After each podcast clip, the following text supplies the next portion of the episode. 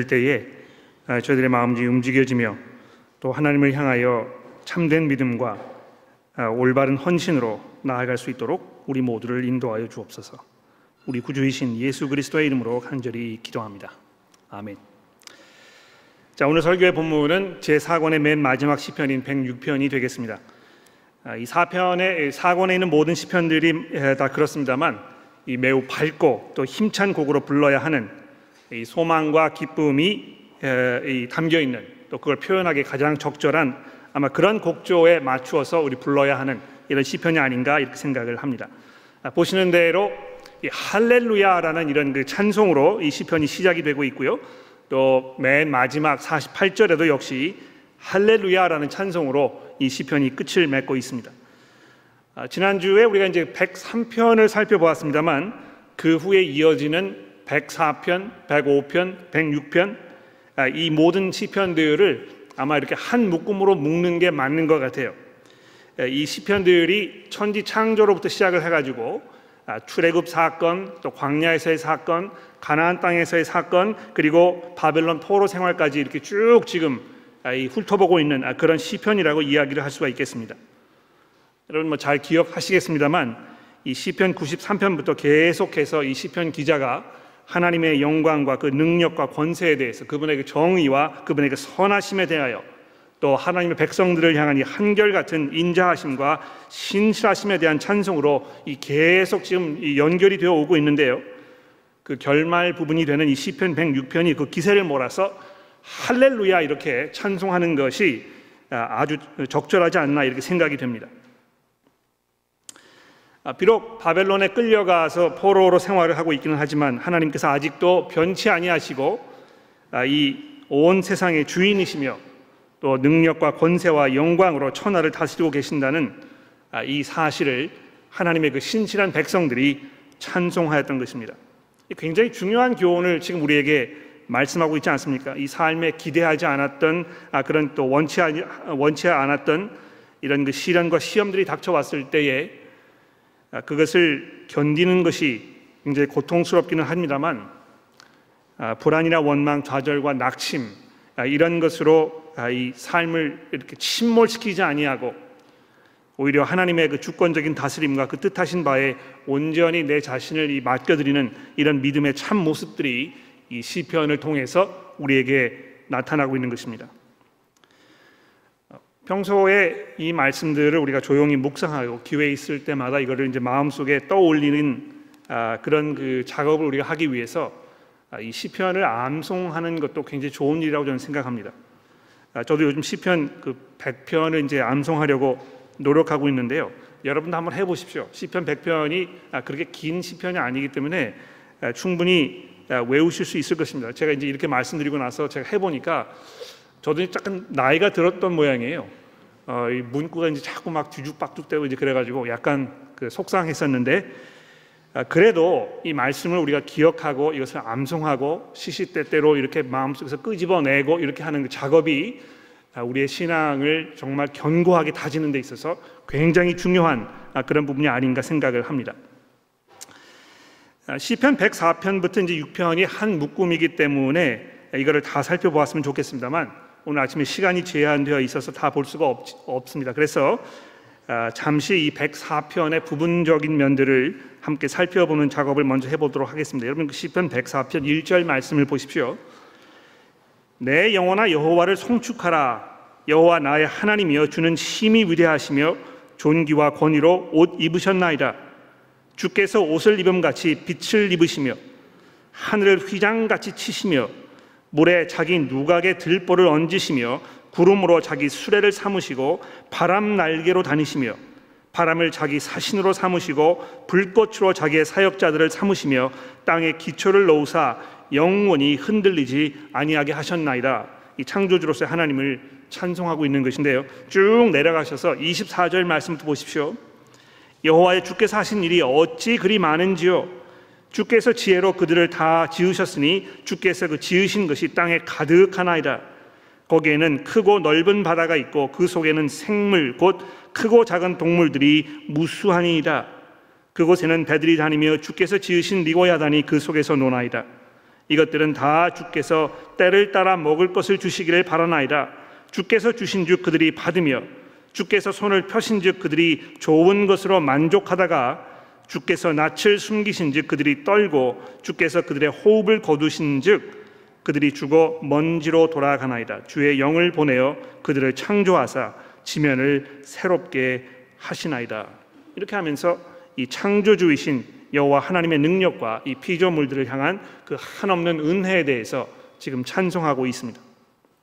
자 그리고 나서 이 105편과 이제 106편 아, 이걸 이제 똑같이 이 출애굽 사건과 광야에서의 생활 그리고 이 약속의 땅 가나안 땅에 들어가서 아, 이그 보냈던 그 시절 이것을 이제 노래하고 있는데요.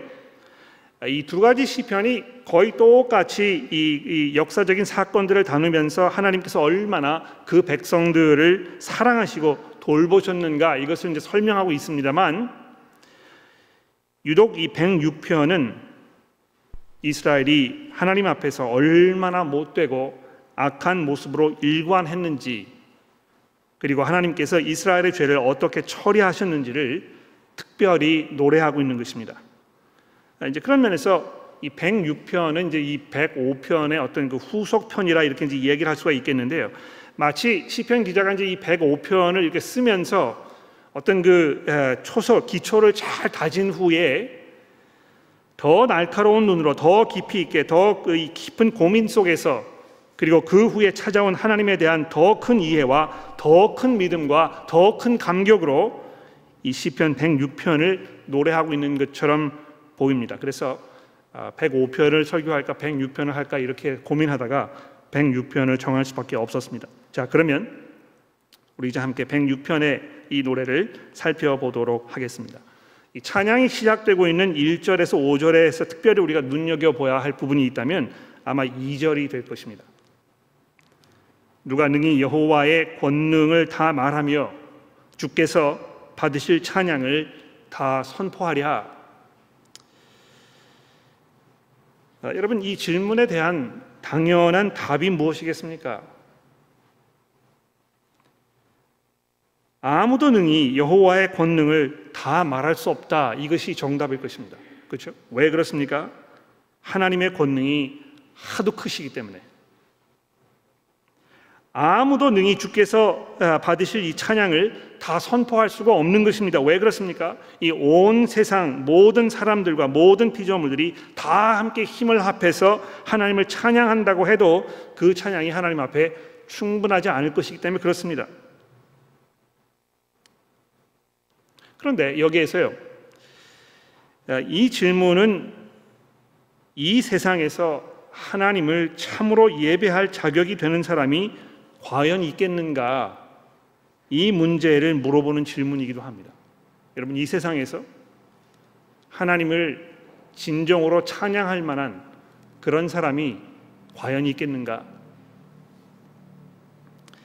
감히 여호와의 권능을 말하며 주께서 받으실 찬양을 선포할 자격이 있는 사람이라면 어떤 사람들이겠습니까? 이 3절이 노래하고 있는 바와 같이 정의를 지키며 공의를 행하는 자들일 것입니다. 어, 평상 평소시 살면서 하나님의 뜻을 구하지 아니하고 살아가면서 또 하나님을 두려워하지 아니하고 그 말씀에 순종하며 살지 않으면서 어떻게 선하시고 또 인자하신 하나님을 찬송 드릴 수 있겠습니까? 물론 뭐 입으로 소리를 낼 수는 있을 것 같아요. 그러나 그러한 그 소리가 하나님의 귀에 상달되겠습니까? 하나님께서 과연 그 찬송을 들으시겠냐는 것입니다. 이 정의를 지키며 항상 공의를 행하는 자들이 이제 복이 있다 이렇게 말씀하고 있는데요. 이 무슨 복이 있다는 말입니까? 그들이 하나님과 이 깊은 교제 속에서 하나님의 선하심을 몸소 경험하고 그분이 얼마나 인자하신 분인지를 체험을 통하여 이 피부로 절실하게 느끼는 그 복을 말하는 것입니다. 이 교회 이제 성가대원으로 봉사를 하면서 어, 단순히 이제 음악을 즐기기 때문에 특히 노래 부르는 것을 좋아하셔가지고 아, 이 교회 성가대에서 봉사를 하고 계시는 분들을 제가 본 적이 있습니다. 아, 또 우리 교회 음악팀에서 섬기고 계시는 분들은 뭐 제가 그런 분들을 만나지 못했습니다만 어, 하나님을 향한 이 진실된 믿음과 예수 그리스도의 제자로서의 이 삶, 거기에 필요한 이 경건함과 겸손함으로 사랑과 헌신과 아, 이 인내로서 사는 것에 아무런 관심이나 열정이 없는데도 불구하고 단지 그 사람이 뛰어난 음악적인 재능이 있다는 이유로 교회 음악 사역에 이렇게 참여하도록 이렇게 초대하는 경우를 제가 본 적이 있습니다. 근데 그분들이 아무리 아름다운 목소리로 아무리 뛰어난 실력으로 찬송을 부르며 하나님 이 사람들의 마음을 휘어잡고 청중들에게 이 감동을 준다고 한들 하나님께서 과연 그 찬송 소리를 들으시겠습니까? 아, 하늘의 천군과 천사들의 찬송을 받고 계시는 그분께서 무엇이 아쉬워서 마음에도 없는 노래를 부르고 있는 사람들의 찬송에 하나님께서 귀를 기울이실 거라고 생각하는 것입니까? 근데 이것이 단지 찬양 사역의 문제뿐만이 아니고요. 하나님을 예배하려고 모여드는 모든 사람들이 정말 심각하게 생각해 봐야 할 굉장히 중요한 문제가 아닐 수 없습니다. 이 하나님을 향한 두려움과 경, 경외심에서 우러나는 정말 정의를 사랑하고 또 공의를 행하려는 마음이 없으면서 삶은 조금 더 변화되지 아니하면서 겉으로 하나님을 예배한다는 것만큼 하나님을 찬양한다고 하는 것만큼 하나님 보시기에 역겨운 모습이 과연 또 있을까 이렇게 우리가 생각해 보는 것입니다. 여러분 이 시편 기자가 어, 하나님의 그 선하시며 그 인자하심을 찬송하면서 어떤 마음을 품고 어떤 생각에 깊이 사로잡혀서 지금 이 찬송을 부르고 있는지 4절과 5절 말씀을 보십시오. 여호와여 주의 백성에게 베푸시는 은혜로 나를 기억하시며 주의 구원으로 나를 돌아보사 내가 주의 택하신 자가 형통함을 보고 주의 나라의 기쁨을 나누어 가지게 하사 주의 유산을 자랑하게 하소서. 자, 여기 이 하나님을 향한 간절한 어떤 그 소원과 간구가 담겨 있는데요. 지금 이 사람이 뭘 간구하고 있는 것입니까? 있는 것입니까? 하나님께서 그 사랑하시는 백성들이 누릴 그 복에 참여할 수 있는 그 자격을 자기에게도 달라고 지금 기도하고 있는 것입니다. 그렇죠? 주께서 주의 백성들을 향해 은혜를 베푸실 때에 나를 잊지 마시고 나를 기억해 주십시오. 주께서 주의 백성들을 구원하실 때에 나도 역시 그 구원에 동참하게 해달라고 지금 간구하고 있는 것입니다. 그래서 주께서 택하신 자들이 누리게 될 그 모든 형통함과 또 주의 백성의 백성으로 주의 나라에서 누리게 될 그 모든 기쁨 이것들을 나도 역시 누릴 수 있게 해달라고 지금 하나님께 간구하고 있는 것입니다. 여러분 이 4절과 5절의 말씀을 우리가 이렇게 깊이 생각해 보면 아, 우리가 일상생활에서 과연 무엇을 위해서 기도해야 될 것인지 다시 한번 생각해 보게 되지 않습니까? 기도라는 것이 이제 우리 마음의 표현이 되고 또 우리 마음속에 무엇을 정말 소원하고 있는 것인가 이걸 이제 하나님께 말씀드리는 것을 생각해 보았을 때이 아, 기도라는 것은 그 사람의 신앙이 지금 어디에 와 있는지를 살펴볼 수 있는 가장 정확한 어떤 그 척도가 되지 않을까 이렇게 생각을 합니다. 근데 이 시편 기자가요. 지금 이 무너진 이스라엘이 하나님의 백성으로 회복되었을 때에 하나님께서 그 택하신 백성들을 다시 부르셔가지고 하나님의 나라가 약속하는 그 모든 풍성한 이 축복을 쏟아 부어 주실 때에 그 은혜에 참여하여 하나님의 선하시고 그분의 그 인자하심을 나도 역시 함께 찬송하기를 지금 열망하고 있는 것입니다. 여러분 이 기도의 찬송을 다시 한번 들어보십시오. 여호와여 주의 백성에게 베푸시는 은혜로 나를 기억하시며 혹은 주께서 주의 백성들을 향해 은혜를 베푸실 때에 나를 기억해 주시며 주의 구원으로 나를 돌아보사 즉 주의 구원으로 내게 찾아와 주시고 내가 주의 택하신 자의 형통을 보며 다시 말해서 이 주께서 택하신 자들이 누리는 번영을 나도 누리며 주의 나라의 기쁨을 나누어 가지게 하사 주의 유산을 자랑하게 하소서. 아, 여러분 그 이 말씀이 하도 훌륭하고 감동적이어서요. 제가 주중에 설교를 준비하면서 제 책상 앞에다가 아, 이 구절을 이렇게 아, 붙여놓고 한 주간 동안 어, 제 기도로 또 여러분들을 위한 저의 기도로 어, 제가 한 주 동안 사용했었는데요. 얼마나 이것이 영혼의 아, 귀한 그런 양식이 되는지 모릅니다. 여러분 한번 해보십시오. 아침에 일어나셔서 아, 이 기도로 하나님께 기도하며 또 우리 교회 형제 자매들을 위해서 기도하는 그 일이 얼마나 복된 일인지 모릅니다. 아, 근데 이 기도를 잘 생각해 보시면 그 속에 이 시편 기자의 하나님 앞에서의 그 겸손한 마음이 구구절절 느껴집니다. 나를 잊지 말라고 기억해 달라는 저도 제발 이 주의 나라에 참여하게 해 달라는 주의 은혜를 조금만이라도 저에게 베풀어 달라는 이 간구에서 여러분 그 누가복음 18장 예수님의 비유 속에 등장했던 이 세리의 겸손한 기도가 연상되지 않으십니까? 예수께서 이 세리에 대해 말씀하시기를 그가 멀리 서서 감히 눈을 들어 하늘을 쳐다보지도 못하고 다만 가슴을 치며 이르되 하나님이여 불쌍히 여기소서 나는 죄인이로소이다 이렇게 기도했다고 말씀하셨는데 이 시편 기자가 이러한 마음으로 하나님 앞에 나아가야만 했던 이유가 무엇이겠습니까? 예, 왜 이렇게 정말 처절하게 간절하게 하나님 앞에 기도하고 있는 것입니까? 6절에서 예, 그가 이렇게 고백하지 않습니까? 우리가 우리의 조상들처럼 범죄하여 사악을 행하며 악을 지었나이다. 자, 바로 이 순간부터 이제 시편의 마지막 부분까지 시편 기자가 자신 조상들이 이 출애굽 사건부터 바벨론 포로 생활까지 얼마나 한결같이 이 하나님의 그 뜻을 거역하는 이런 삶을 살았는지 쭉 노래하고 있는데요. 이 굉장히 중요한 부분인 것 같아요.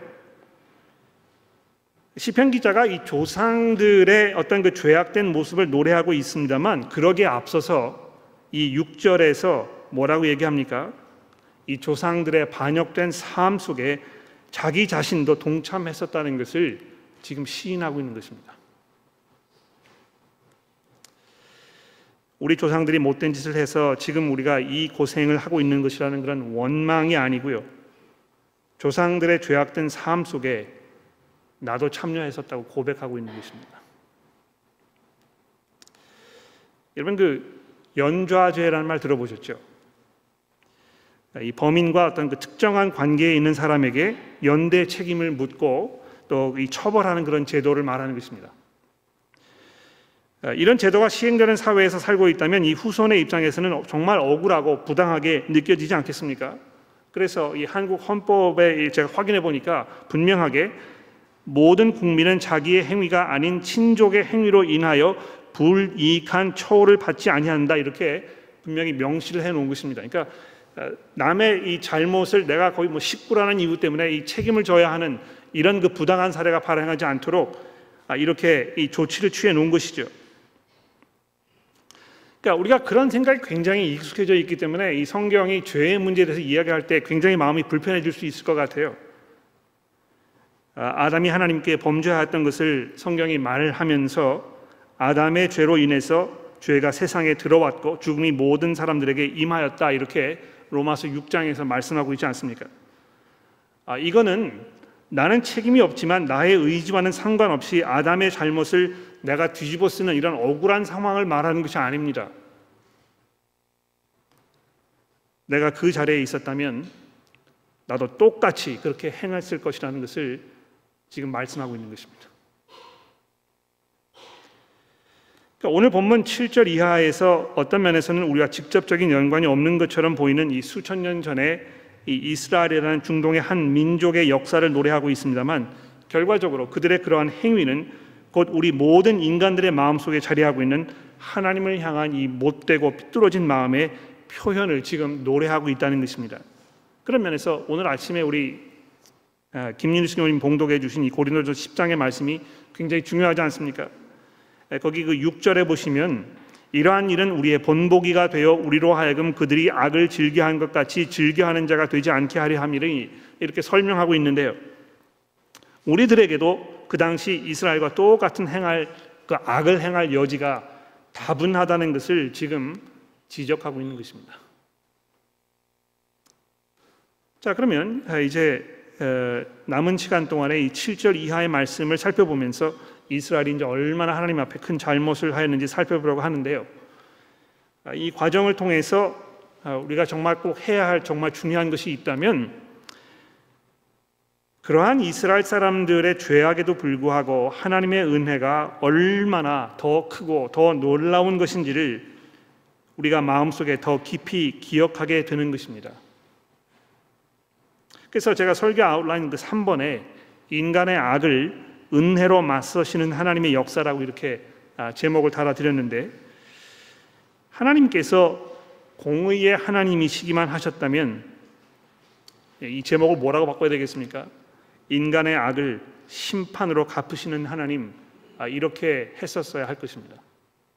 그런데 그런 것이 아니고 하나님께서 인간의 이 어처구니 없는 행위들을 은혜로 맞서시는 것이 우리 모두에게 얼마나 다행이고 이것이 얼마나 귀한 소식인지 모르는 것입니다.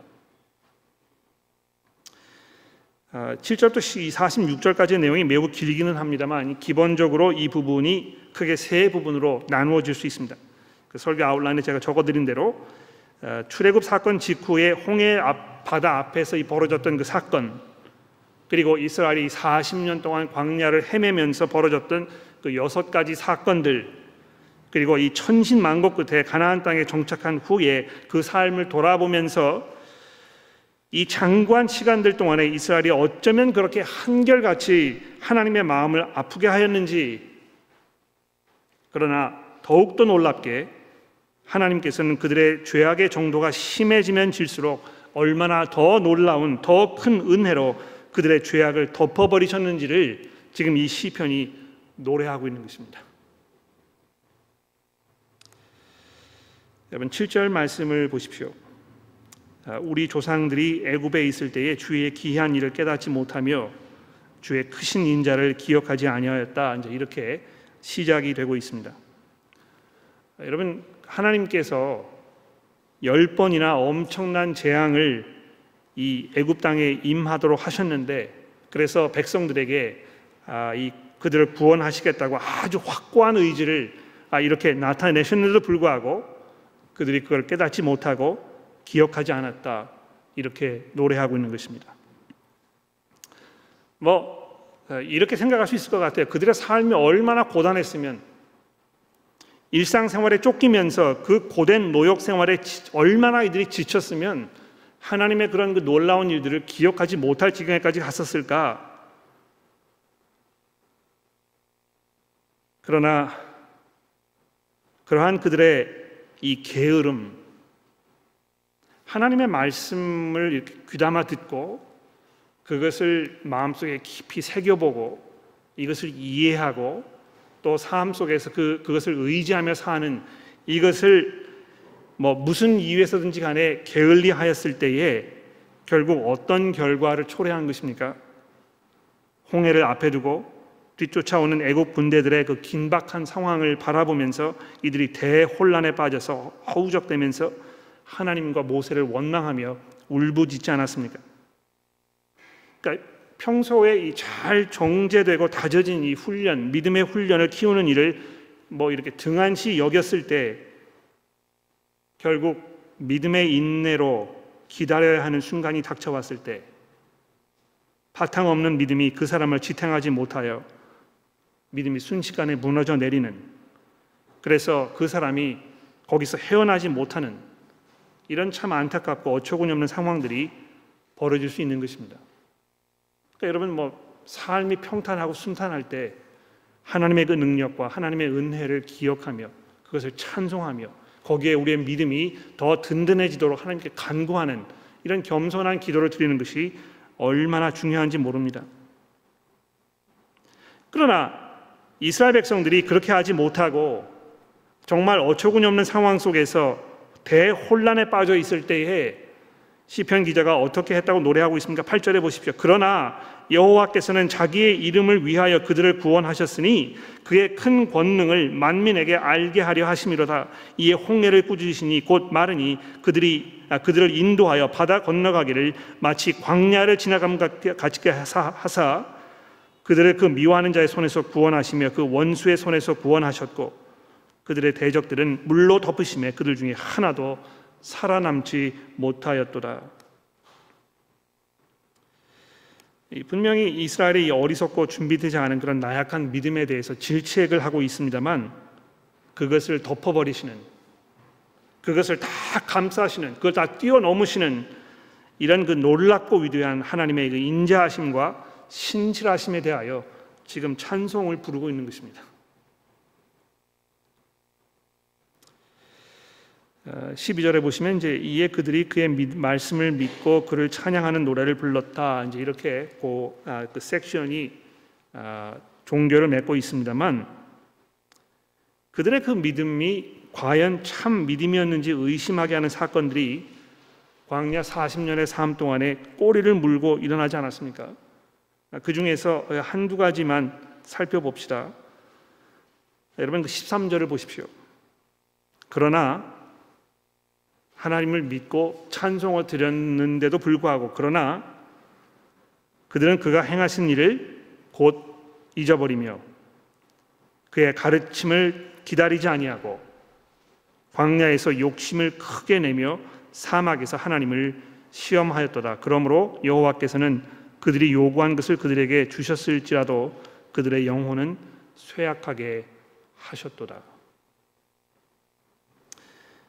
여기 이 그가 행하신 일을 곧 잊어버렸고 그의 가르침을 기다리지 않았다는 이 13절의 말씀을 주목해 보십시오.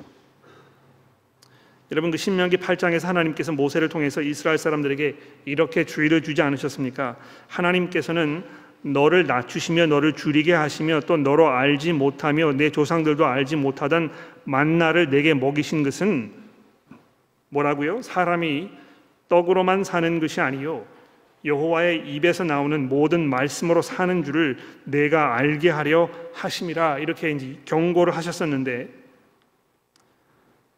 이 마음을 하나님의 말씀으로 채우는 일에 게을렀을 때 그래서 그 마음에 그리스도의 말씀이 풍성하게 거하고 있지 않을 때에 어떻게 되는 것입니까?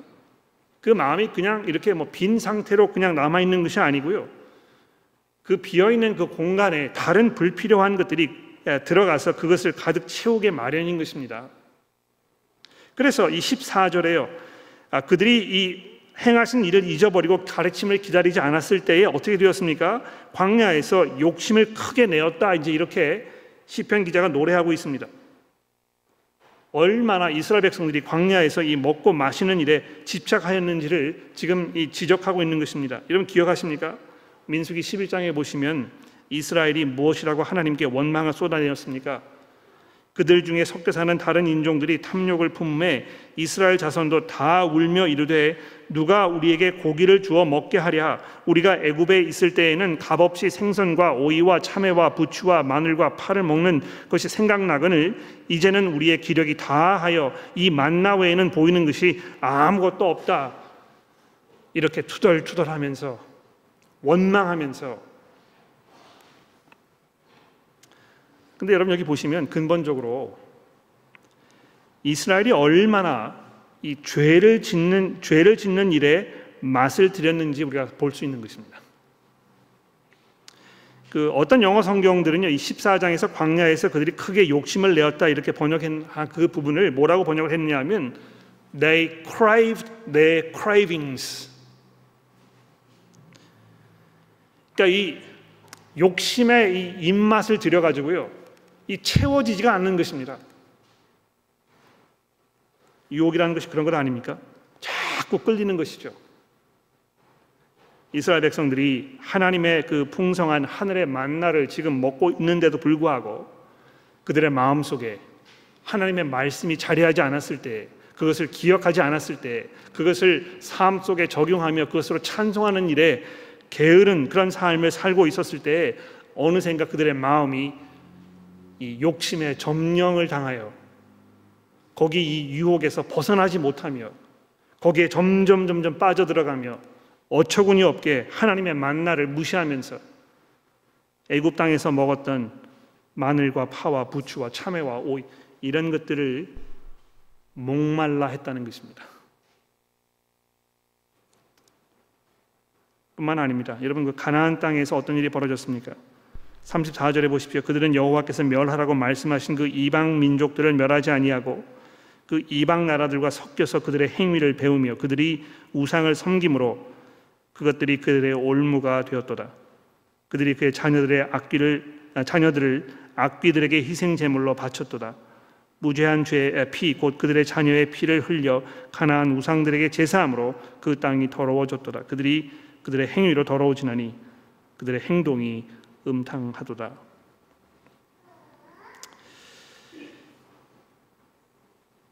죄라는 것이 이런 것인 것 같아요. 그러니까 점점 점점 점점 잠식해 들어오는 것입니다. 한 걸음 한 걸음 우리가 타협하면 타협할수록 이 죄의 이 권세가 그의 영역이 조금씩 조금씩 확장되고 있는데 우리가 그거를 빨리 눈치채지 못하고 그저 대수롭지 않게 넘어가고 마치 이런 것이 보편적인 것처럼 이게 그냥 사람들의 삶인 것처럼 내가 어쩔 수 없이 그냥 이렇게 살아야 되는 것인 것처럼 그냥 인정하고 넘어가는 것입니다. 그런데 그러다 보니까 이들이 어느 지경에까지 왔습니까? 자기의 자녀들을 이방 신들에게 희생 제물로 바치는.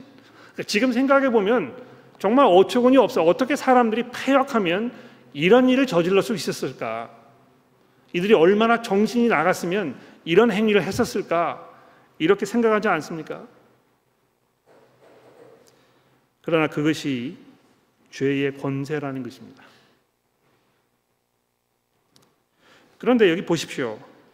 44절에 보시면 그러나 그럼에도 불구하고 여호와께서 그들의 부르짖음을 들으실 때에 어떻게 하셨습니까?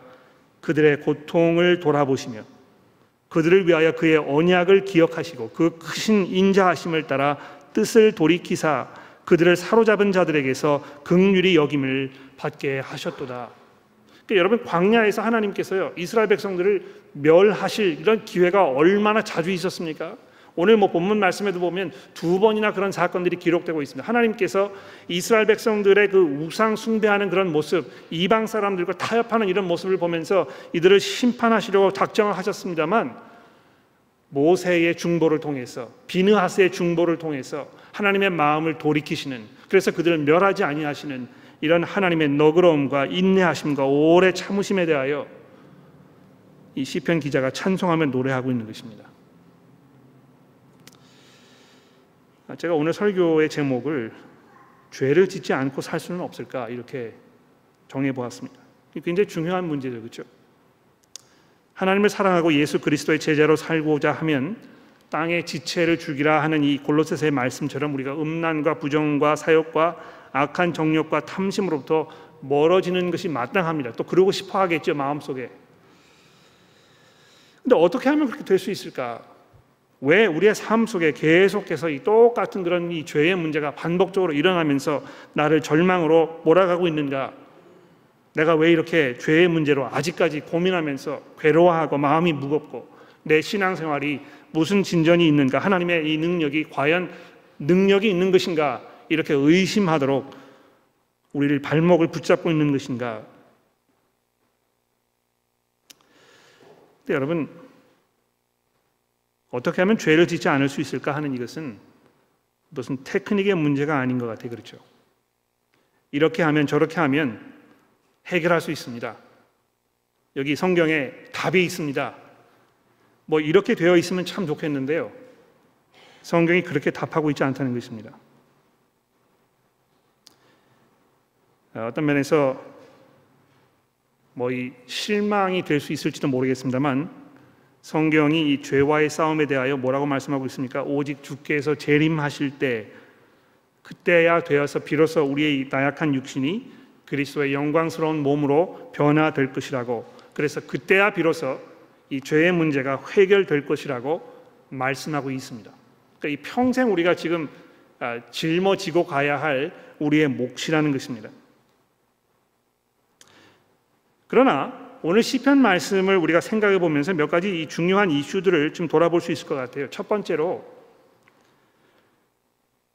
내가 정말 지금 얻고 싶어 하는 내가 누리고 싶어 하는 것이 무엇인지 이것을 마음속에 솔직히 한번 돌아보는 것입니다. 예. 내가 정말 그 내 욕심을 따라서 나의 어떤 그 세상적인 정욕을 따라서 거기에 이 유혹에 계속 빨려 들어가면서 그것을 내가 갈급해하고 목말라하고 거기에 입맛이 들어가지고 거기로부터 이 헤어나지 못하는 이런 상황을 살고 있는 것이 아닌가. 이제 내가 눈을 들어서 하나님의 그 나라를 바라보며 그 나라에서 누리게 될 아직은 누릴 수 없지만 장차 누리게 될 그 영원한 하나님의 축복 이것을 정말 내가 사모하면서 그것을 간구하는 그런 마음이 내 마음 속에 있는가 이것을 우리가 한번 돌아볼 필요가 있을 것 같아요. 아, 이 미국의 유명한 그 신학자였던 조나든 에드워즈라는 분이 아, 이 religious affection이라는 단어를 이렇게 사용했었는데 그 affection이란 말이 무엇입니까? A W F E C T A 그 affection이란 말이 무슨 말입니까? 아, 뭐를 깊이 사모한다 또는 사랑한다 뭐 그런 뜻일 것 같아요. 그렇죠? 내가 정말 마음 속에 갈구하는 것, 내 마음이 어디로 향해 있는가, 내가 정말 중요하게 생각하고 정말 목말라 하고 애타게 찾으면서 그쪽을 바라보면서 아, 이렇게 기다리고 있는 그것이 무엇인가? 이것이 하나님과 하나님의 그 오르심과 그분의 영광인가? 아, 이런 것들을 우리가 이 시편을 묵상하면서 아, 생각해 보지 않을 수 없습니다. 둘째로 하나님 앞에서의 솔직함이 정말 필요한 것 같아요. 우리의 죄를 감추거나 축소시키거나 우리 스스로를 정당화하지 않으면서 솔직하게 하나님 앞에 자복하며 회개하며 용서를 구하는 것입니다.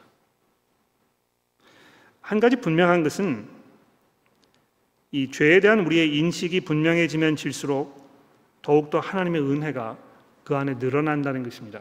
굉장히 역설적이죠, 그렇죠? 내가 얼마나 죄인인가를 이해하면 이해할수록 얼마나 하나님께서 은혜로운 분이신가 이것을 우리가 통감하게 된다는 것입니다. 아, 그래서 나 같은 죄인 살리신 이 찬송을 작곡 작사했던 이 존 뉴턴이라는 분 여러분 기억하시죠? 이분이 영국의 그 노예상이었는데요. 아, 정말 인간 이하의 그런 삶을 살고 있다가 복음을 통해서 그리스도를 만난 후에 아, 목회의 길을 나가게 됐던 아, 그런 뭐 훌륭한 믿음의 선배입니다. 아, 근데 그분이 뭐라고 말씀을 하셨냐 하면 내 인생에서 분명한 두 가지 사실이 있다. 한 가지는 내가 흉악한 죄인이라는 사실이고 또 다른 하나는 나의 흉악함보다 더 크신 구원자가 계신다는 것이다. I am a great sinner, but Christ is greater Savior.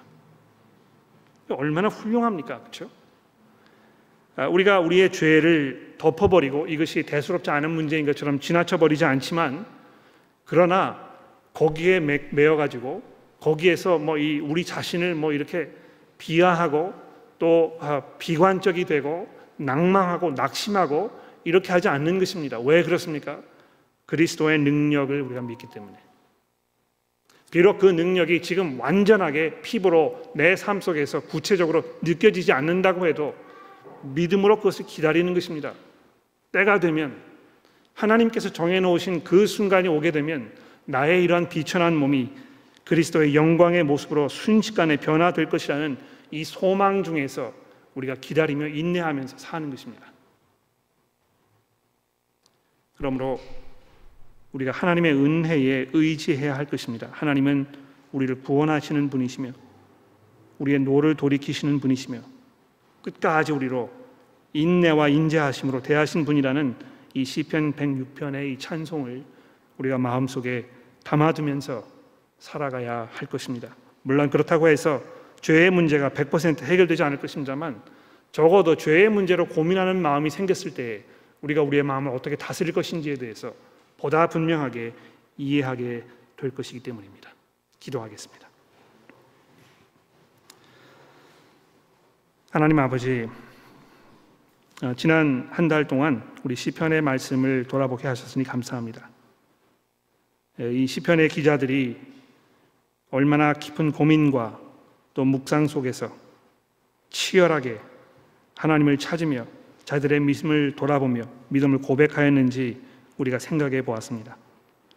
하나님이여 저희들을 도와주셔서 이 시편의 말씀들처럼 우리를 돌아보게 하시고 또 그 말씀 속에 담겨 있는 하나님의 그 은혜를 찾으며 그것을 통하여 새로운 힘을 얻으며 우리의 믿음이 자라며 그리스도를 향하여 우리의 발걸음을 옮길 수 있도록 저희들에게 용기와 믿음을 허락하여 주옵소서. 우리의 구주이신 예수 그리스도의 이름으로 기도합니다. 아멘.